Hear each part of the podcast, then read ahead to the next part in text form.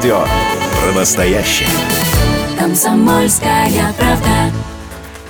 Из учительской в тюрьму. Пермский математик Валерий Сыропятов загремел в колонию строгого режима на 9,5 лет за то, что приставал к ученице. Решение суда вызвало неоднозначную реакцию горожан. Одни считают наказание справедливым, другие, и их большинство, требуют пересмотреть дело.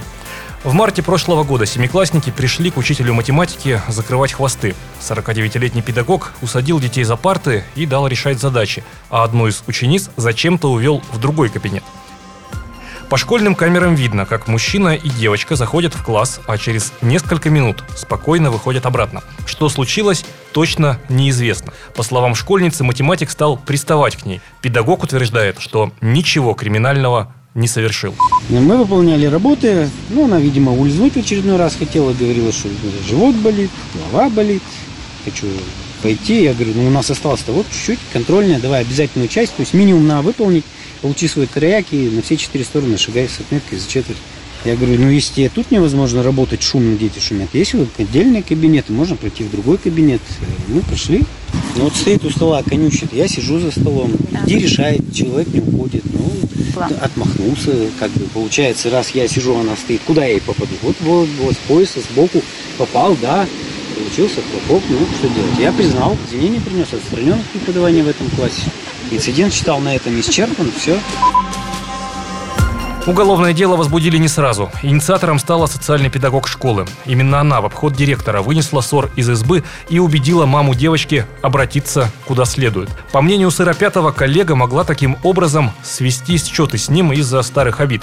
Сначала дело возбудили по статье «Развратные действия», через полгода переквалифицировали на более тяжкую статью «Насильственные действия сексуального характера».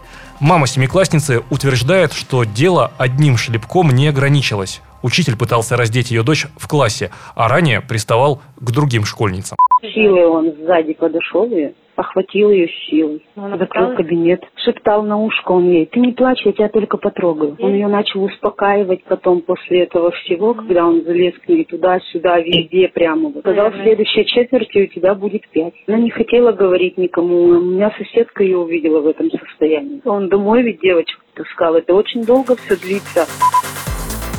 Поскольку дело касается половой неприкосновенности несовершеннолетнего, процесс был закрытым. Как стало известно «Комсомольской правде», от источника, знакомого с материалами уголовного дела, одним из доказательств, представленных в суде, стала переписка потерпевшей семиклассницы со своей подругой в социальных сетях. В день пересдачи школьница написала своей близкой подружке, что была в школе, а учитель отвел ее в отдельный кабинет, посадил за парту, подошел сзади и стал трогать заливчик. На каждое заседание по делу Валерия Сыропятова собиралась группа поддержки. Бывшие выпускники, коллеги, родители учеников. 17 из них выступили в качестве свидетелей со стороны защиты. Все они говорили, что не могут поверить в виновность своего учителя. Без вредных привычек, занимается спортом, возит ребят на экскурсии и соревнования. Как бы там ни было, суд посчитал вину учителя полностью доказанной. Адвокат осужденного педагога Алексей Сабуров считает приговор слишком жестким. Есть основания, которые позволяют утверждать о том, что доказательства добыты с нарушением закона. И не могут положить основу приговора. Машина закрутилась, они уже не знали, как это остановить. Пока в социальных сетях продолжают спорить о виновности и невиновности педагога, его защита готовит апелляционную жалобу, а значит ставить точку в этом деле пока рано. Ярослав Богдановский, радио «Комсомольская правда», Пермь.